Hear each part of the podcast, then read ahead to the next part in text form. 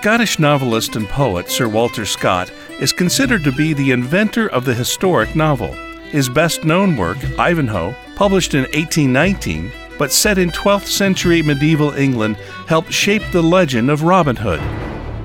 During his last illness, resting in his library of nearly 20,000 books, Sir Walter expressed a desire to be read to. His son in law considered the vast collection and asked what book he would like. Sir Walter responded, Need you ask? There is but one.